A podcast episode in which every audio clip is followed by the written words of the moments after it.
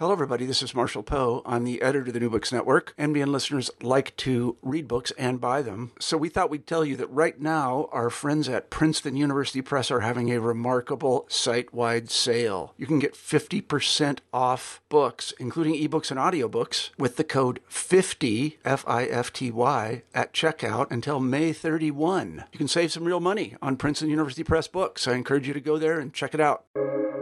Welcome to the New Books Network. Good morning, afternoon, and evening, wherever you are. I'm your host, Ujan, and this is New Books in South Asia. Today we are discussing Theft of a Tree, an English translation of Parijata Paharanamu, a Telugu classical text. It's translated by Harshita Kamath and Velcheru Narayana Rao. The book is published in 2022 by Harvard University Press under the Murthy Classical Library of India. Here's a small introduction for uh, our the authors of the book. Dr. Velcheru Narayana Rao taught Telugu and Indian literature for 38 years at the University of Wisconsin-Madison, where he had he was the Krishna Devaraya Professor of Languages and Cultures of Asia.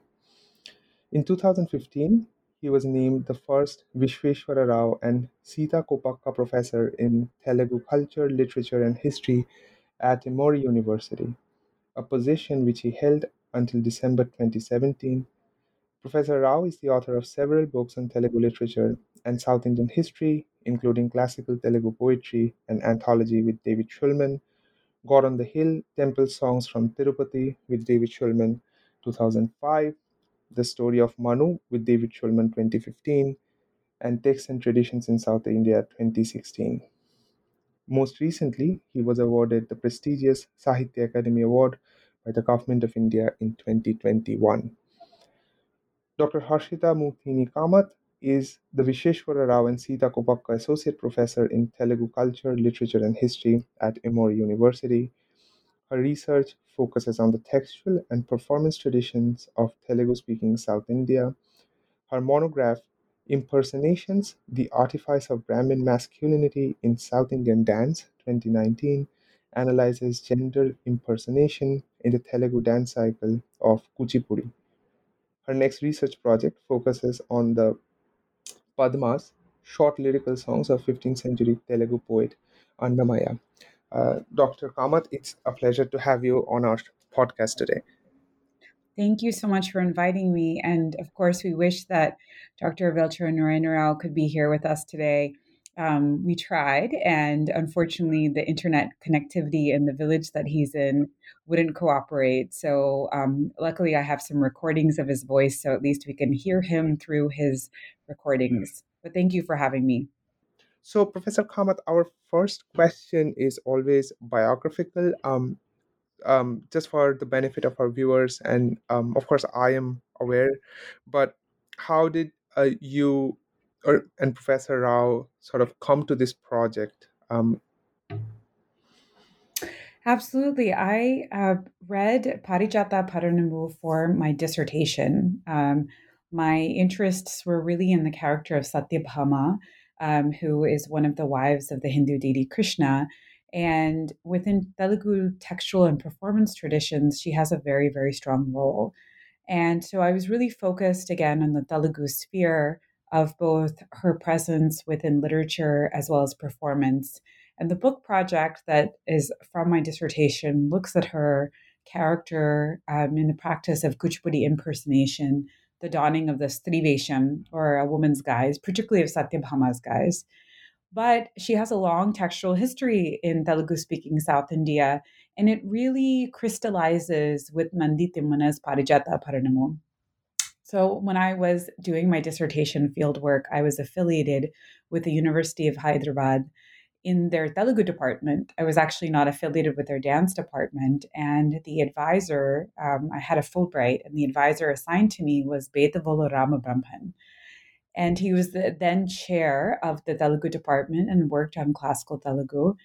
And you know, when you're doing fieldwork in India and you're sort of trying to figure out what your day to day experiences are going to be, um, it can be a little challenging at first, especially when it's ethnographic fieldwork.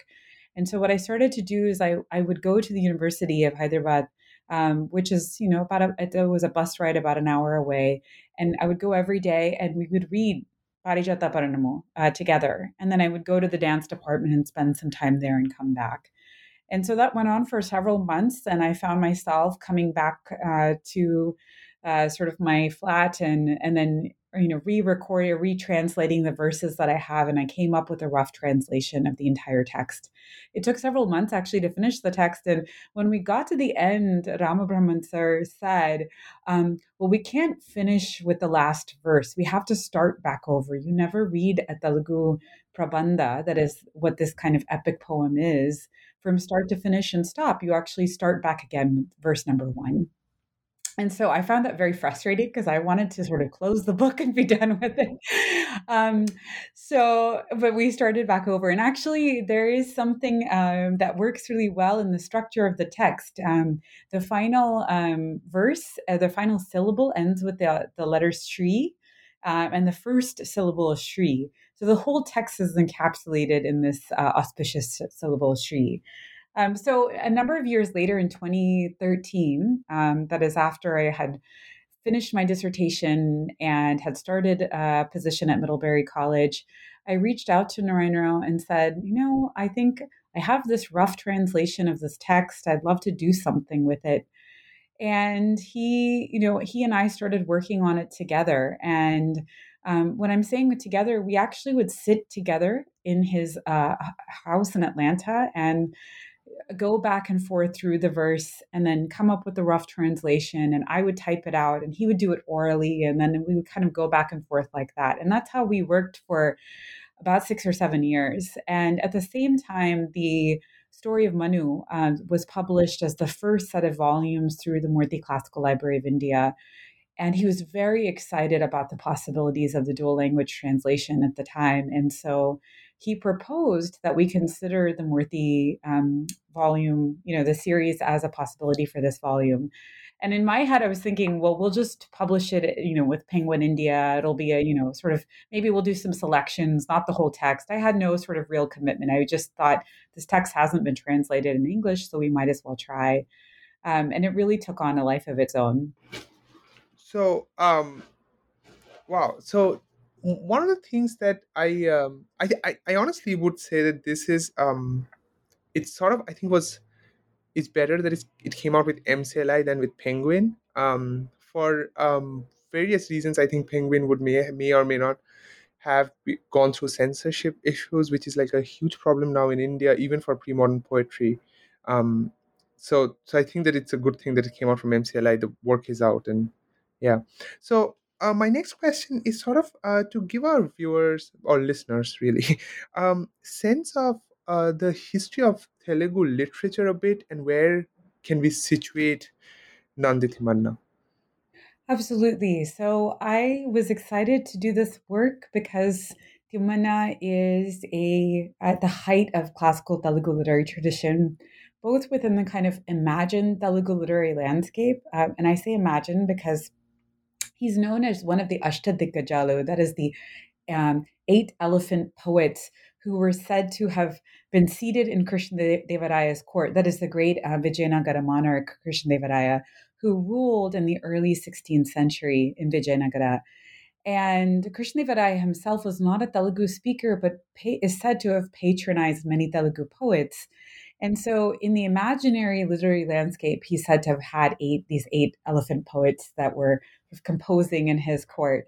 Uh, we know that historically that's not entirely the case, but it just so happens that he did have two uh, historical poets who he patronized.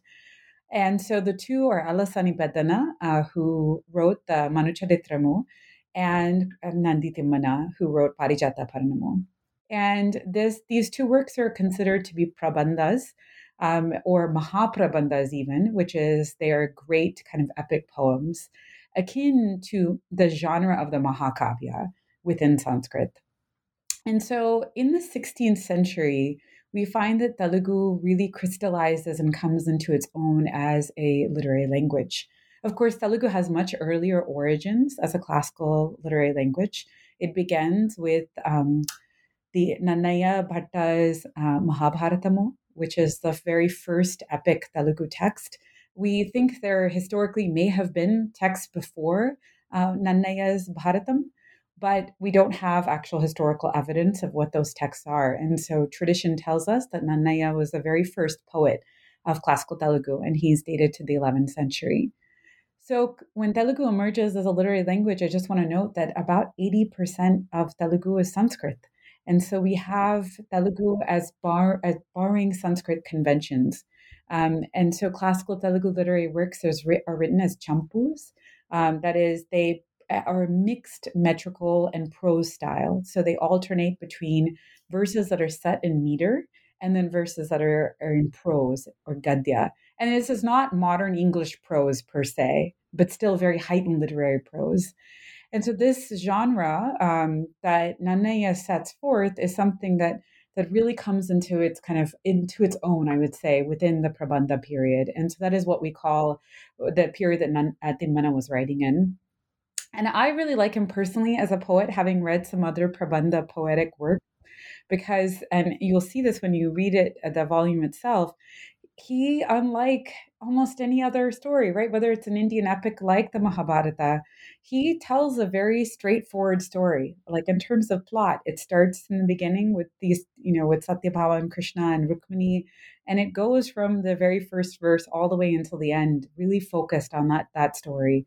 So in some ways, and we say this in the introduction, it's sort of a precursor to what we might call the kind of idea of the Indian novel that takes mm. place fully fleshed out with Pingali Surana, um, who's a few decades after him. Right. So one thing that I was um, when I was reading uh, the book, and I was also reading sort of um, the history of Telugu literature, the older version that came out from uh, from Sahitya Akademi of Bhujanga Rao, and one of the things that I was fascinated by was how the periodization works. So, so it sort of says that um, the Prabandha genre is sort of the acme of Telugu poetry and then sort of its declines because of its kavyas from the later ones, which seems to me very similar to the periodization story of Hindi, which says like, you know, the Riti poetry is where everything goes bad. Um, and we have the very similar sort of understanding in Uriya too that the kavya poetry goes bad. So um, do you think that the periodization uh, sort of played a role in the canonization of Timmana?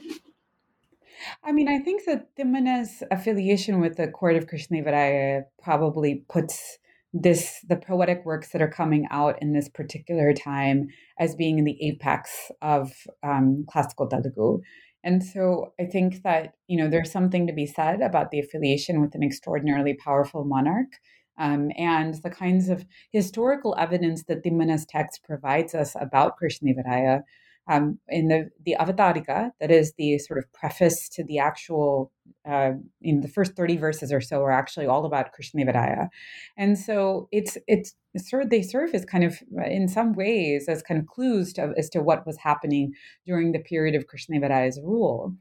Um, I would I would encourage maybe a, a pushback against the idea of this period periodization as you describe it, because I think that what happens, at least in the context, I'll just speak from the context of Telugu, is that yes, the prabandhas that are produced within this period are incredible and quite varied, and each poet has their own kind of poetic style whether it is a poet like Timmana or like Peddana. Krishnadevaraya himself actually wrote the Amuktamalyada, his own prabandha, which my colleague Ilanit Loewy Shacham is working on.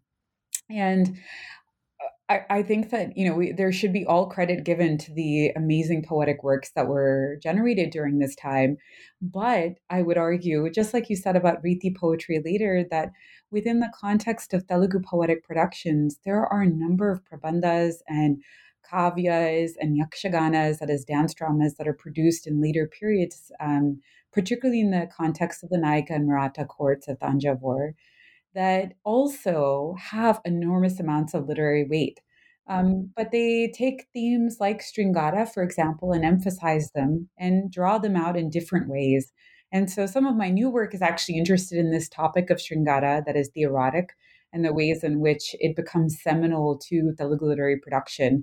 So, yes, while kind of standard histories of Telugu want to say everything was golden during, you know, the Vijayanagara period and then there's a decline, I think just as interesting work is coming out afterwards. So, um, I think those of us who are Telugu uh, literary historians or scholars who are interested in sort of seeing each poetic work for its own um, value without kind of ascribing a periodization model um, to suggest that one is somehow better than the other. Yeah, I, I always think that this periodization politics is very interesting, um, and we we and for some reason it's it's it's a bit blown out of proportion in Odisha a lot, uh, because um, some of the very from the finest Odia literary production comes in what is classically compared to the Kavya era, which is this era that apparently everything degenerated and I, i've always been wondering about this periodization politics but it's interesting to see that it sort of gets mirrored in more or less all indian languages um, you know the golden era vis-a-vis um, its eventual decline to something bad and then somehow it's sort of resurgence with colonialism um, i think I mean, I think it's a really important question for us to ask is and this is the question that I am interested in more generally is how do we know what we know and how do colonial or post-colonial if we can even, you know, say that we are at a moment in India of being post-colonial um, politics actually shape the ways in which we view earlier works. And so a lot of my own kind of research interests have been what happened in the 19th and 20th centuries that causes us to reshape the writing of history. And so we see this in the context of Shringara Padams that are produced, that is, these erotic songs um, that are produced within the context of a court of a temple poet like Annamaya, and then you know um, court poets such as Kshetraya. Uh, the ways in which they're treated within Telugu literary circles in the 19th and 20th centuries are just very interesting. I mean, I think we should really be um, careful and circumspect about the ways in which we envision how we're reading the past based off of what happens in the colonial and post-colonial context. Yeah, yeah, absolutely. And so, um, so in terms of um, Timmana's own prabandha, how would you say that it sort of stands out or compares to the other prabandhas of the time? Absolutely. I mean, I think that um, each of these prabandha poets has their kind of own unique style. And, you know, I think that Timmana, in some ways, I would say he sort of draws within the lines. Like he's not doing any kind of real radical experimentation in terms of metrical style. Um, there are sections, especially I would say in the second chapter, um, that is the Dvitiya Ashvasamu of the text, that feel like he's uh, drawing maybe perhaps a little too much on kind of conventional imagery um, to describe scenes of uh, there's a whole a whole set of verses that are about sunrise and sunset or actually sunset and sunrise that take quite a bit of time. Um, but i think where his to me where his uh, strength comes out as a poet is in his ability to craft and tell a story. I mean, he's a masterful storyteller, and you are drawn in into this narrative of um, of you know essentially wifely rivalry um, and and then ultimately um, a reconciliation and a promise for you know a battle right so the, the basic frame story for those of you who might not be familiar is that there is um, Narada, the peripatetic sage who sort of wanders around trying to cross trouble, comes into Krishna's um, palace when he is with Rukmini. Um, and he has a parijata flower with him and he gifts the parijata flower. That is, the parijata flower is this kind of divine um, flower that's said to, you know, blossom from this tree that is in the garden of Indra, the king of the gods and he has one flower and it kind of its fragrance never fades. It's sort of uh, this beautiful and flower that sparks love and joy. And he gives the flower to krishna and krishna is standing there with his wife rukmini and he sort of said he thinks to himself i really have to give this flower to my wife rukmini but if satyabhama hears of this gift she'll be upset. And lo and behold she comes to hear from one of her sort of um, uh, maids or sakhis who is present in Rukmini's palace and runs to tell, tell Satyabhama, and Satyabhama becomes very upset and uh, retreats to her Kopagriha or Krodhagara, that is the anger room that everyone knows from Kaikeyi in the, Maha. The same, very same. And there's this very sort of dramatic scene in which Satyabhama is in her anger room, or her anger chamber, and Krishna comes and she can smell like the scent of the parijata on him and she becomes even more incensed. So she takes this veil that she has and pulls it over her head. And he sort of, you know, sort of coaxes her and he finally bows down to her feet. And in this very remarkable set of verses, um, she kicks him on the head. And and then his response, rather than being offended, is just to say, "I'm so sorry. The bristling hairs on my my body must have pricked your feet. Um, your your sort of very gentle feet." And so ultimately, he placates her by saying, I'll go and get the whole tree. Why are you upset? I'll, I'll go and, you know, bring it from Indra's garden. And so they travel together to Indra's garden, and he essentially plucks up the tree, uproots it. They put it on Garuda's back and they fly off, and all the gods sort of follow suit, Dikpalas and Indra, and there's a huge battle that rages. And then ultimately, um, there's a reconciliation. So it's a really interesting narrative. It's one that, you know, it has its roots within Sanskrit tradition and it's retold in many places. Um, but uh, Timmana really makes it his own. And it's one that I will say that there's something about the way that Timmana tells it that sparks the imagination of later, um, you know, later works. So I actually have a graduate student, Alekia Maladi, who's writing a um, um, her dissertation on the 18th century poet Tarigonda Vengamamba. And Vengamamba retakes this entire story and retells it as a Yakshagana. And in that case, Satyabhama is not this kind of jealous wife, right? She sort of is more ascetic, and you know, so she, so we have later poets, and it actually goes into um, into onto uh, there's a play of the of this text, um, and then it's retold in in film and in dance dramas, and so I think Timmana, to me, his kind of unique style is that he's sort of a really masterful storyteller when it comes to this narrative. Yeah. So, so one thing that stands out, and I know you mentioned this a bit in the introduction too, is that there's a tension sort of with because this is a divine play in some sense, like you know, divine actions, divine uh, figures, but there's also a human element to it. Um, so, how do you um, describe this tension that's like sort of almost always in this um, prabandha? Absolutely. I think that, you know, we can think about when we're reading a prabandha to see the kind of different layers of voices that we find. So for Satyabhama, like she's very much sort of centered within the kind of human elements of the drama. Um, so it's that she has been slighted by her, um, you know, by Krishna, by his favoritism towards Rukmini, and she's really worried about her position among the other co-wives. She's annoyed that no one else says anything and that she's somehow been put in a kind of secondary position and she's worried about even what her mother-in-law Devaki might think. And so she wants to kind of reign supreme among all of his co-wives, right? And and actually she does a uh, vrata um, at the end of the text to really kind of uh, solidify that position of uh, power within the family.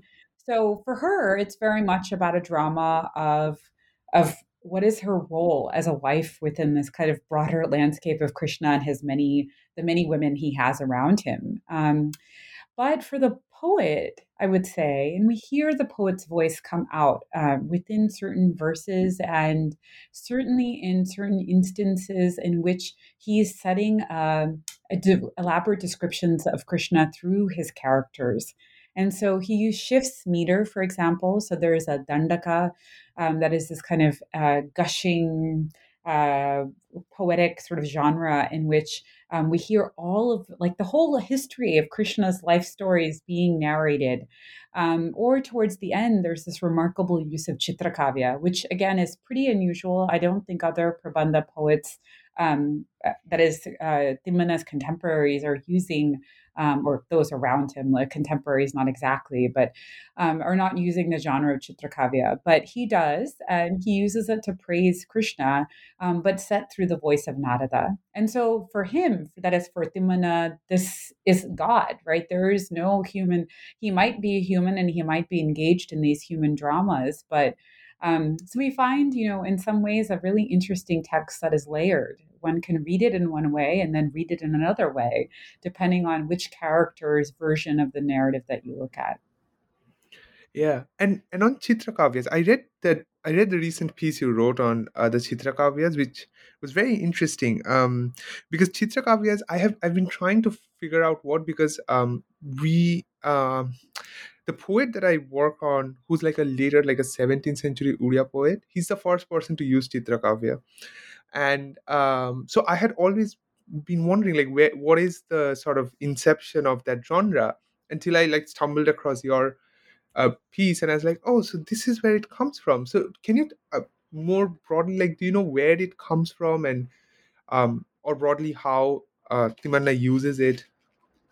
Absolutely. I mean, uh, first, uh, to just say there's one there's many people who've worked on chitrakavya um, and uh, you know it's certainly not specific to the telugu tradition um, it you know chitrakavya is chitra and kind of means it I think I translate it as wondrous. Um, and so I think it can mean many, many things. Like sometimes it's described as being flashy poetry.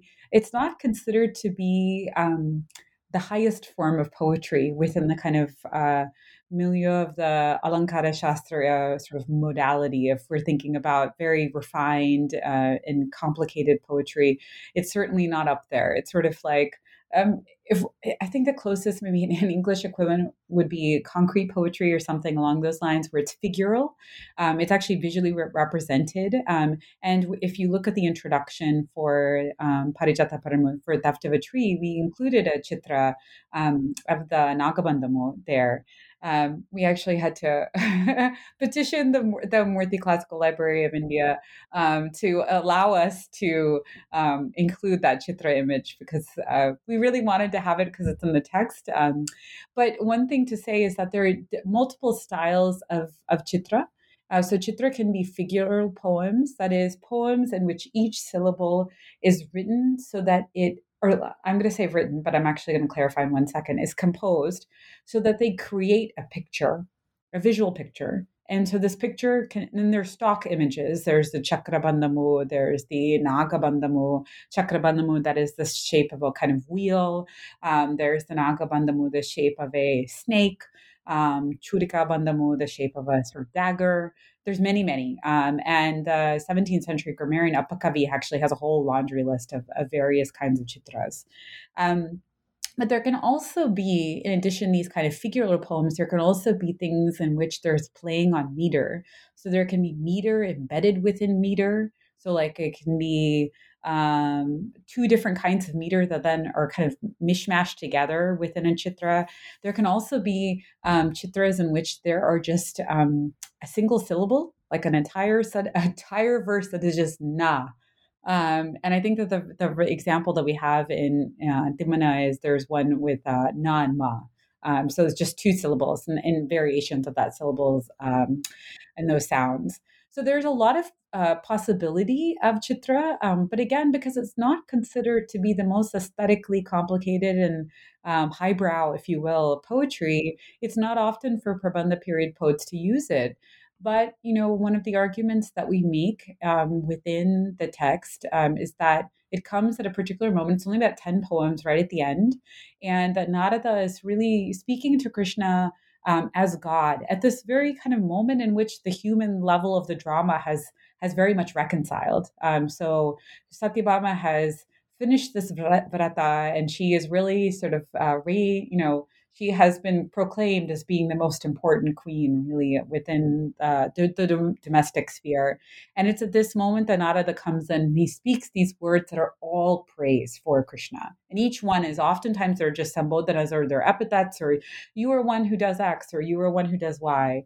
And so I think that Chitra and that that element allows us to really see what the poet's voice is, sort of how he wants us to take what are we going to take away from the text at this moment. But of course, it has a much broader history within um, within Sanskrit tradition. Um, many people have written about this. There's a wonderful essay um, by Daniel Ingalls about Anandavardhana's Devi Shataka, uh, which is a chitra. Uh, Anandavardhana, that is the very famous Sanskrit esthetician himself, although he did not like chitra in his writings, actually wrote a chitra about the goddess. Um, and so there's a wonderful essay in the Journal of the American Oriental Society. And um, also, I think David Shulman, Gary Tubb, um, Steve Voges have all written about the genre of chitra. So I would recommend for those inter- readers who are interested to take a look at some of those works. Okay, so um, one sort of um, so sort of this is going back, but one thing I wanted to ask when we're discussing that human element was the um, uh, the the canto or the chapter on the Adbhuta where sort of Krishna journeys to Indra's place and he sees these marvelous things and and that's sort of a very different uh, aesthetics um, than something you would sort of see.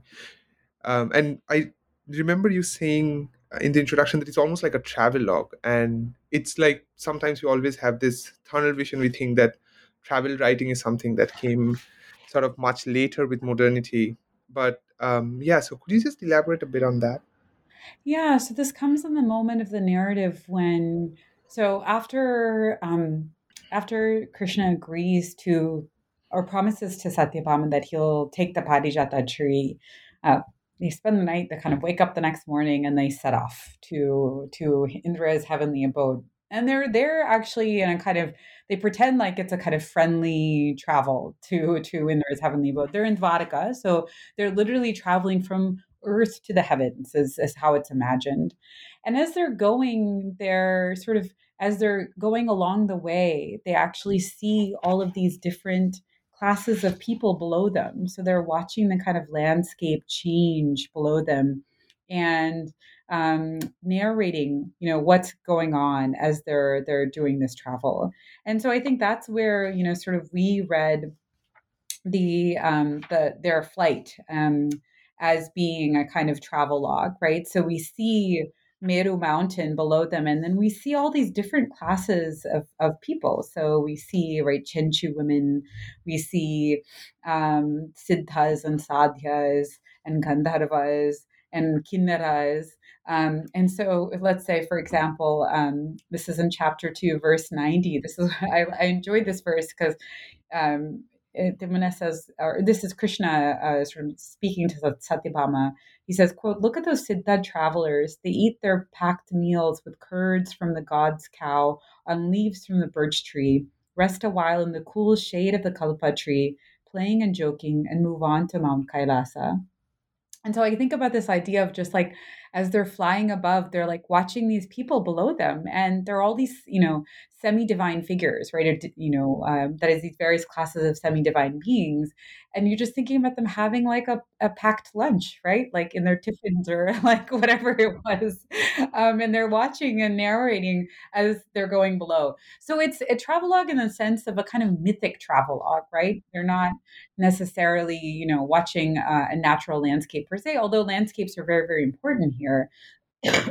Excuse me but um, I think that that's what's happening as they're narrating below. They're seeing as they're flying in the sky on Garuda what's happening below them. Yeah, and uh, so another question is um, about sort of the end part of the introduction where you discuss a bit on the difference that um, this Telugu retelling has from its Sanskrit counterpart, which essentially appears in the Harivamsa for the first time. Um, so so, how would you say that it's different from the Sanskrit canon?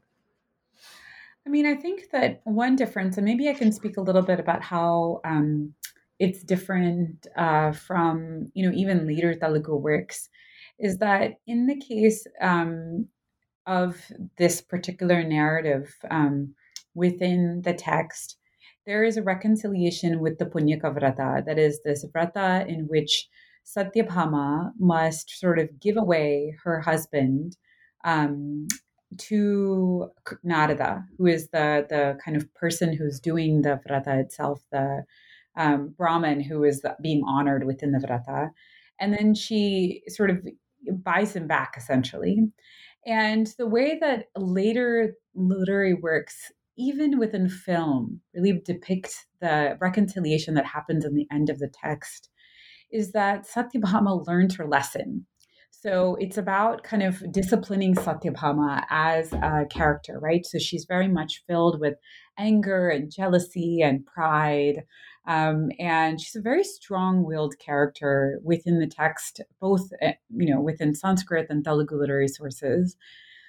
But later tradition says that there's a, and this is again drawing on earlier Sanskrit tradition, but we find it within the Telugu plays that are the first written in the 1920s and then gets continue to get staged for many years and dance dramas, as well as film. That there is a tulabharam at the end, and the tulabharam um, that is that Krish, that Satyabhama gets all this kind of she has all this wealth um, again by virtue of the tree and etc and that uh, Rukmini, by contrast, her co-wife, has just devotion. And so there, there's an actual physical weighing that happens in the end of Krishna being weighed against the um, all of these mounds of gold from Satyabhama, and she can never sort of match Krishna's weight on the scale. Um, by contrast, uh, Rukmini comes and she places one sort of tulsi leaf with devotion, and and she is, you know, she is able to kind of match his weight. And so the idea that that her devotion really outwins or outshines um, Satyabhama's, you know, kind of worldly uh, absorption and worldly affairs. That reconciliation does not happen in Timmana's text. Um, for the end of Timmana's text, his Satyabhama is very much just grounded in what she gets what she asked for, and she's happy where she's at in a very kind of human way. Um, and so she wanted the Parijata tree, and the Parijata Krishna plants the Parijata tree in her garden, and then she does this Punyaka Vrata, and she basically, um, uh, you know, uh, solidifies her sort of power among her co-wives, and she invites all of her co-wives and all the different relatives of Krishna's family to come to this Punyaka Vrata. And there's this wonderful verse in which Rukmini shows up sort of like putting on a fake smile, like, oh man, I have to come to this thing. And, you know, and that's it. That's the only mention we have of Rukmini. So I think Timmana's text in that way is really interesting because he allows for, on the one hand, for Krishna to be totally divine, certainly. And we see that in the Chitra Kavya verses that come right after this uh, Punyaka Vrata in the fifth uh, chapter. But he also allows for Satyabhama to be fully human and a fully human wife who's very just interested in her place um, within her broader family dynamics. Oh, that's interesting. I um, this this this uh, contrast with the Tulabharam is really interesting because the Tulabharam sort of it seems to me is a sort of a more popular motive in terms of uh, the way I have uh, seen it. It's like it, it sort of keeps rec- recurring a lot.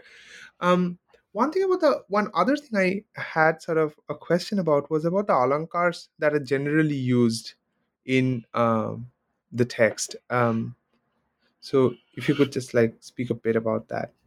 Yeah, I mean, I think that again, this is where I feel like you know Timmana's, um, you know, we want to be careful about sort of mapping on, you know, Sanskrit um, notions of Alankara Shastra directly onto a Telugu Prabandha.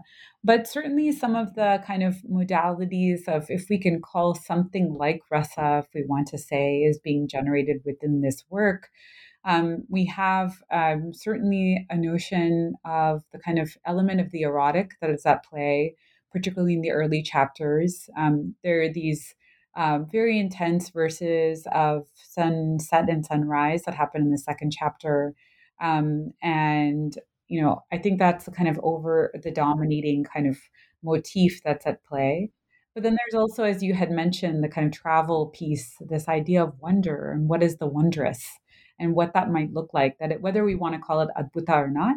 Um, but sort of that also being um, in play in kind of middle sections of the text even i would say in the, the towards the end there are many verses of battle i mean i think that's one thing that gets lost so like this seems just like a narrative about marital strife i mean they're just verses and verses that go on from chapter four until chapter five that are about the battle between Indra and um, Krishna.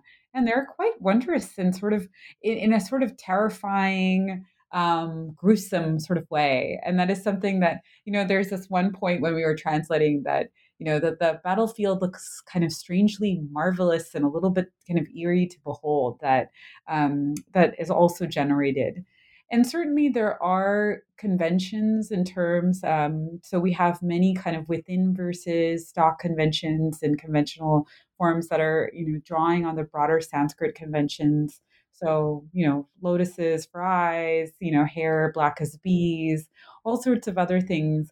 Um, but i think Timmana takes some interesting liberties um, with them and really makes those some of those conventions right.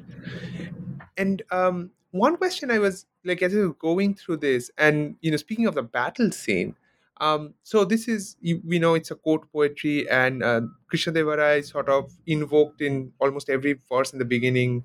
Uh, so there is sort of a temporal play, and do you think some of that like is in so in that battle? Do you think like Krishna is somehow refashioned as the earthly monarch? And if that's the case, then like who is Indra in that context? Oh, that's a really good, interesting point. Absolutely within the Avatarika, that is the prefatory verses, there is this kind of refashioning of, of Krishna, Krishna Devaraya as Krishna. And there's even, and I'm flipping through to figure out which one, which verse it is. Um, but there is even a verse.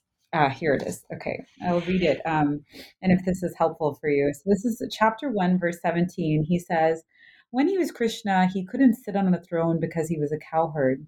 In those days, he flirted with cowherd girls. Now he wants to be a brother to other women. He had to leave Mathura to his enemy Jarasandha. Now he wants to conquer every fort of every enemy. He stole the wish giving tree from Indra. Now he gives instead of taking. He wants to improve the defects of his past life. Krishna came back as Krishnaraya, God himself in human form. So there's absolutely a kind of co- uh, correlation that's happening between um, Krishna and the god Krishna Devaraya, or sorry, excuse me, the king Krishna Devaraya, the god Krishna happening between the king Krishna Devaraya. Um, but whether it's an exact mapping of Krishna Devaraya's various enemies, which are pointed to in these early Avatarika verses, and as you noted correctly, that at the end of every chapter, also there are verses that call back to Krishna Devaraya. So it, it provides a kind of frame narrative in some ways. Um, but I, I, I would be a little reluctant to say, okay, Indra is this enemy. I'm not really sure if we can make that correlation. So, yeah, but yeah, so but you you would suggest that there is sort of like a like temporal refashioning into the religious figure, which is seems to be like his sort of um, intellectual project in some way. Absolutely. I mean, I think that there is, you know, in this case, and this is perhaps a little different from Manucharitramu, in which we see that Peddana has a very um, close relationship with Krishna Devaraya. Like he is, you know, we get a sense that they they knew each other well. In this text, we don't get a sense that Timmana actually knew Krishna Devaraya all that well. He's giving this poem in honor of Krishna Devaraya. And so Krishna Devaraya in some ways is is being positioned as this kind of um, mythic, kingly slash semi-divine figure. And I think that this verse, that is 117, does a, a number, uh, chapter one, verse 17, uh, is the clearest example of that, of the kind of cor- uh, correlation that's happening between the two figures. Um, but again, the kind of um, mobility between what it is to be a king, a sovereign, and what it is to be a god and the kind of move across those two landscapes that are two positions that happens within Telugu poetry, we find here, I think, still a kind of delineation between the king and the god um, in some ways that I think that, you know, uh, one of the claims that uh, we can, if we want to look as a, as a, you know, alternative example is what happens within the Nayaka period, where the god becomes fully human and there is this kind of collapsing between the kind of divine and mundane realms and so i think you know uh, uh, Velcheru Narayan David Shulman, and Sanjay Subrahmanyam have talked about it in Symbols of Substance, and also A.K. Ramanujan, Narayan Rao, and David Shulman have talked about it in When God is a Customer. So I think that, you know, in some ways, I mean, Krishnadevara is such a an important and powerful monarch. So, you know, I mean, he was, you know, I'm studying now a poet who is based in Tirumala and just thinking about how much Krishnadevara and the Vijayanagara Empire patronized these various religious sites all around South India and how much just even influx of actual like physical cash and things that they brought with them, you know, wealth, uh, wealth, uh, various wealth and riches I think really elevates themselves to a kind of divine level, but then they're also patronizing gods who are uh, are much more, you know, uh, are building up those gods. So we can see that maybe the laying of the groundwork for this collapsing between mundane and divine realities. Yeah, right. Um, so I guess that's all I had. Um, is there anything specific you want to uh, talk about? Otherwise, we can um, have, as you said, um, a recitation from Professor Narayana Rao and we can listen to that. Sure. I mean, the last thing I wanted to just say is that, I mean, I know I cut myself short in the beginning for the question that you asked about what was this process like of translating. And so I just want to uh, very much note that um, while my name is on the front cover of this book, um, this is very much uh, Velcheru Narayana Rao's translation, even though I think he would you know he would say otherwise. And that it's not also just the two of us that who worked on this. Um, the editorial board at the Murthy Classical Library of India, um, which included which includes um, Sheldon Pollock and David Shulman um, and Archana Venkatesan, were all very actively involved in providing feedback for this translation. And it was a process that um, that I learned a lot. I, you know, part of me began this process because as a student of classical Telugu, you, you, know, you learn how to translate literally for yourself, like every word means, right? But you don't know how to translate like a translator does. And I just wanted to know what that process would be like. And so that's sort of why, in some ways, this thing, this work had never been translated into English. And then I also thought, well, you know, I've never learned how to do this. And so I've learned, I mean, I'm so very much still a student of this process, but there I'm we are, I would say, deeply indebted to Dr. David Shulman's feedback. I mean, he provided so many rounds of feedback. I mean, I just have files and files and files beginning from, you know, 2013 or 2014 of of of just reading the text over and over and over again.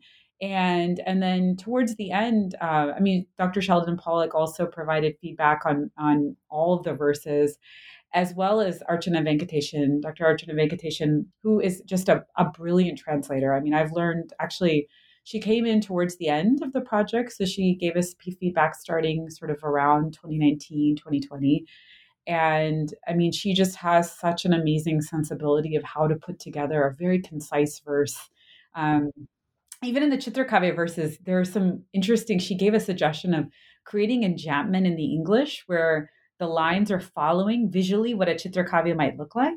Um, which I thought was such a brilliant. Again, it's coming really like so. If if the the front of the book should really have many many people on it, and then the last person I'll also say is Heather Hughes, who is the kind of series editor for this uh, publication, and she's also a poet herself.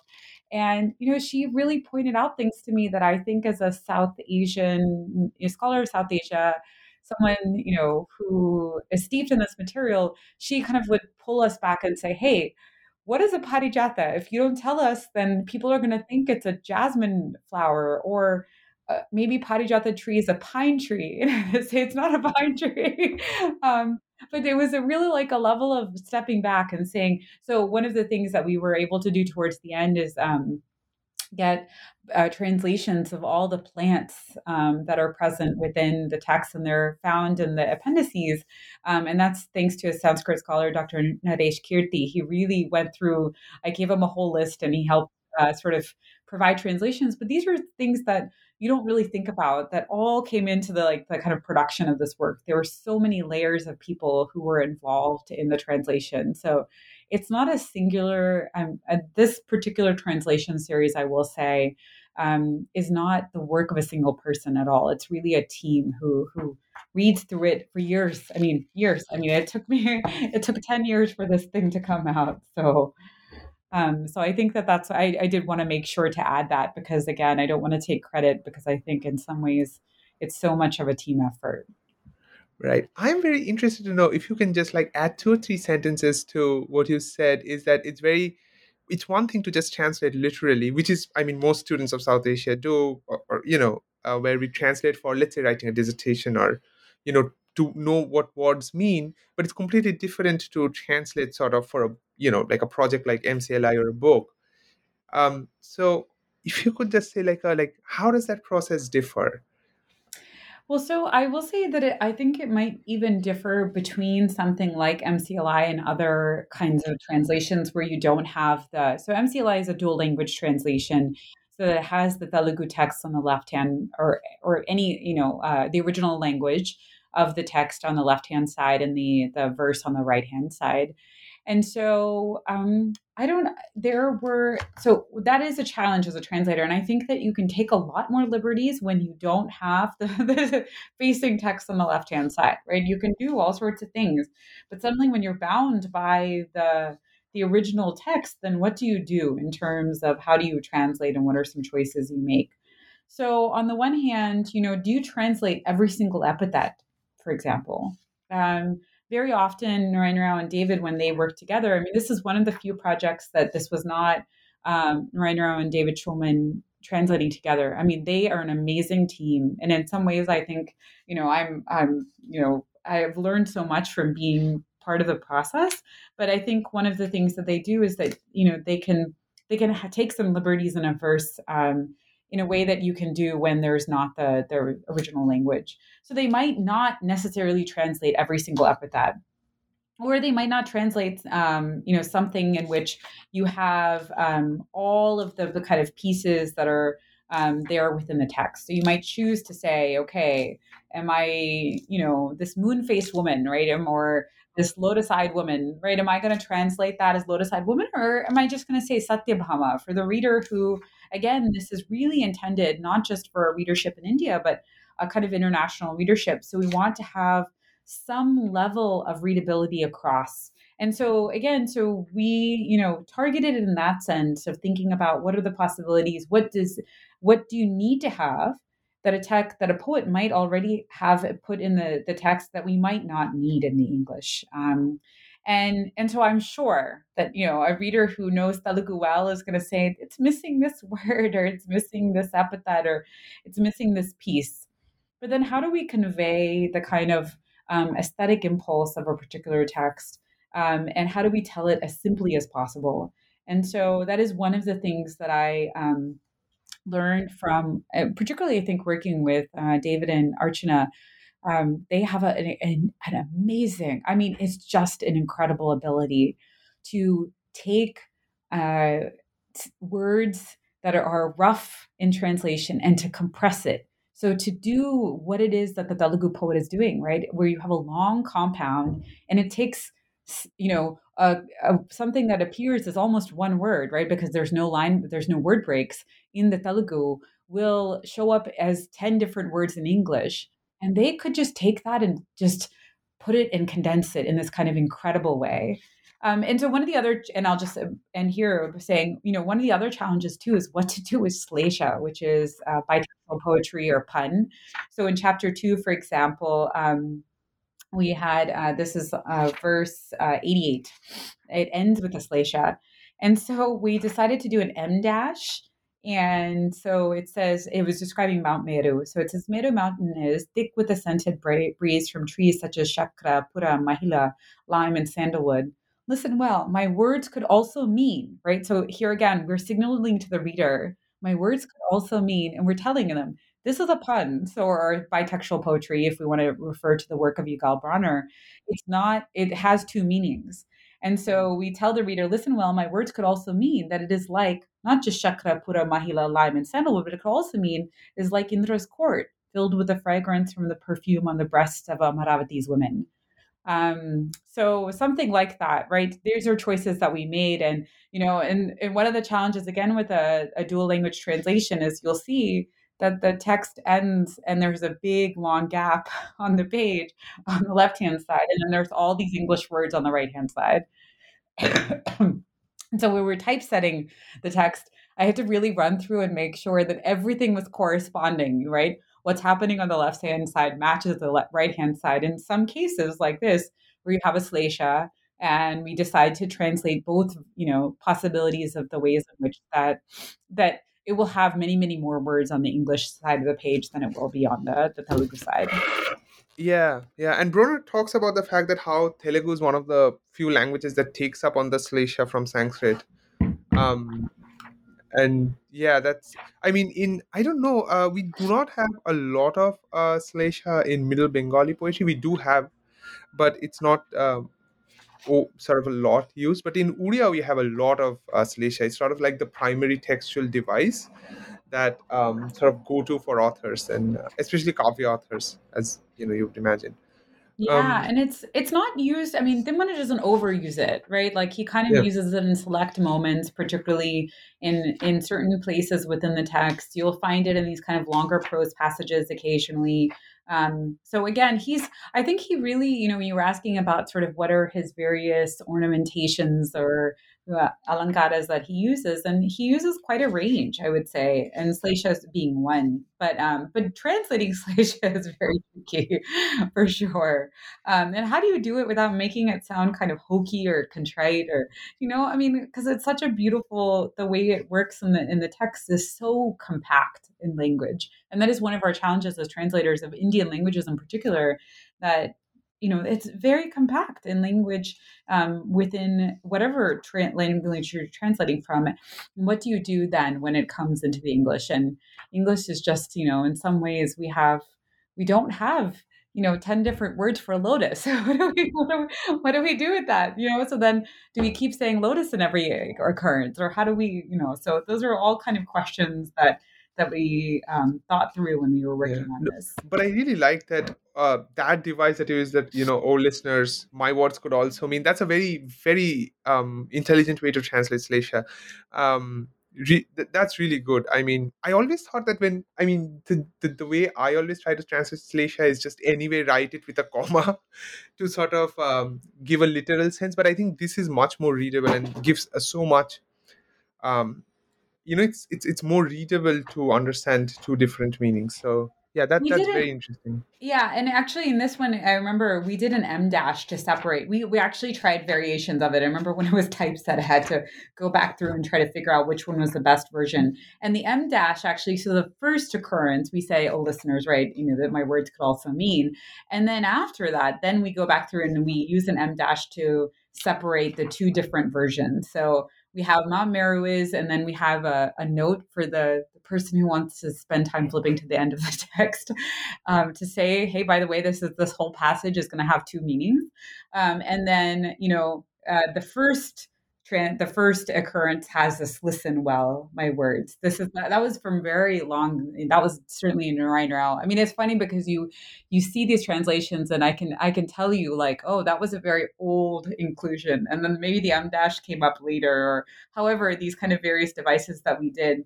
We also tried to play with things like um, uh, spacing. So for example to me the crown jewel I this is this is my my particular uh, interest.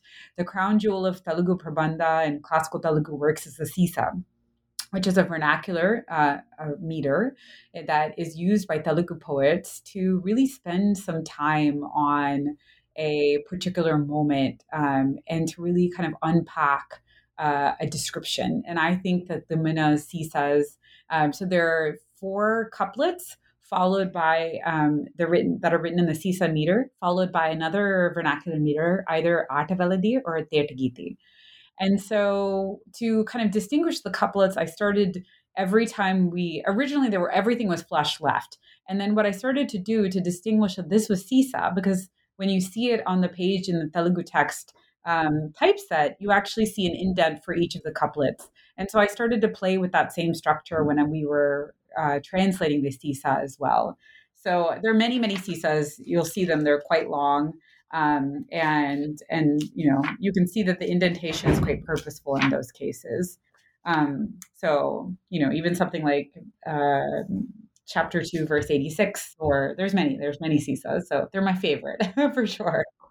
So I just wanted to just to end. I wanted to, of course, because Narayan Rao couldn't join us as part of the this recording and you know i think his words are so important because he's very much the kind of the backbone of this translation. So he um, uh, i recorded this in a while ago and I have his permission to share it and these are just recordings of two verses um, from the text just for you to get a sense of what the text sounds like. Um, so the first verse is of Satyabhama as she is waiting um, on Krishna and um, or sort of she's in her anger room and she's extremely extraordinarily upset about the parijata gift and she's crying. And so um, first I'll play the verse and then I'll I'll read the recitation. So this is verse chapter 1 verse 133. ఈసున బుట్టి డెందమున హెచ్చిన శోకదమానలంబుచే గాసిలి ఏడ్చె ప్రాణవిభు కట్టెదుటల్లరి తంగి పంకజశ్రీ శకమైన మోపై శీల చెరంగిడి బాలపల్లవగ్రాస కషాయ కంఠ కలకంఠ వధూ కలకాకలి ధ్వని Okay, so the verse is um, burning with jealousy and grief, she pulled her sari over her face, delicate as a lotus in bloom, and wept softly before her husband, her voice sonorous like a cuckoo's raised on young mango shoots. Um, and so we talked a little bit about this actual verse in the the introduction for the text as well. Um, so the second verse that I wanted to play is two, chapter two, verse nineteen, and this uh, verse, and this will be the last one, is um, Esisa. So we talked a little bit about how Sisa is a vernacular meter, um, and it's one of the ways in which I think Prabandha poets really um, crystallize what it means to write in Telugu. That is beyond the scope of Sanskrit. Um, there are many Sanskrit meters that are used also in Telugu text, um, but Sisa is, I would say, the crown jewel of the Telugu Prabandha. So this is a verse in which um, women are. The context of the verse is that Krishna and Narada are eating, right? Can you imagine like those long rows the way in which people eat at weddings or something, right? On the floor and they're eating, and these women are serving them. That's the verse. Like it has nothing. You even need to know the context. So let me play it first, and then you can give the translation. Oh, of course, the dinging of the so sorry. Let me turn that first of all. Let me quit the email. Okay, so just to repeat that this verse is of um, uh, women serving Krishna Narada, and we can imagine uh, if we were in India, sitting, you know, at a wedding, you know, sitting on the floor and, and being served one of these meals. Okay, so this is Narayana first uh, reciting it, and then I'll uh, read the translation.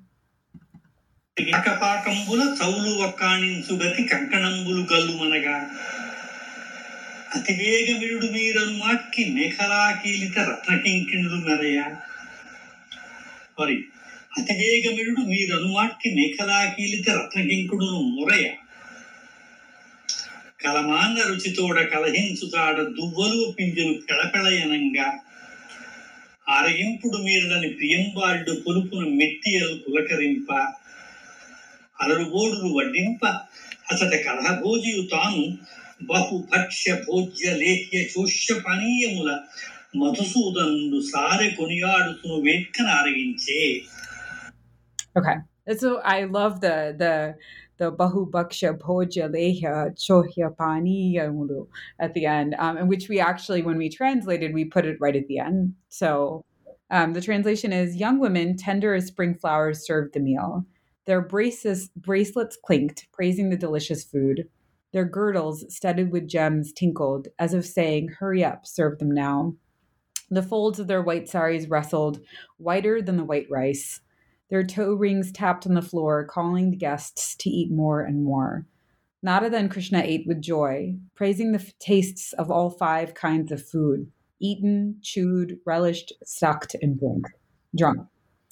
So again, this um, this I, this kind of image of like these women who are serving, and all parts of them are calling you to eat, right? Like their their toe rings are tapping on the floor, and their their girdles are tinkling, and their bracelets are clinking, and their saris are rustling. Um, these kind of sonoric sounds of what's happening when this meal is being served, and then again ending with this kind of long set of Sanskrit, right? Bahu baksha bhoja lehya chosha um, uh, which we put tacked on right at the end. So I wanted to just include those two verses. Um, so thank you for taking the time. But I think yeah, voice is so important. Absolutely. So I guess we'll end here. Um, so yeah, so thank you for joining us. Thank you for Professor Narayana Rao too, uh, who could not be here, but you know he's always a presence, and he let us have these recordings, which are I guess so important. Um, yeah so yeah thank you. Thank you for taking the time.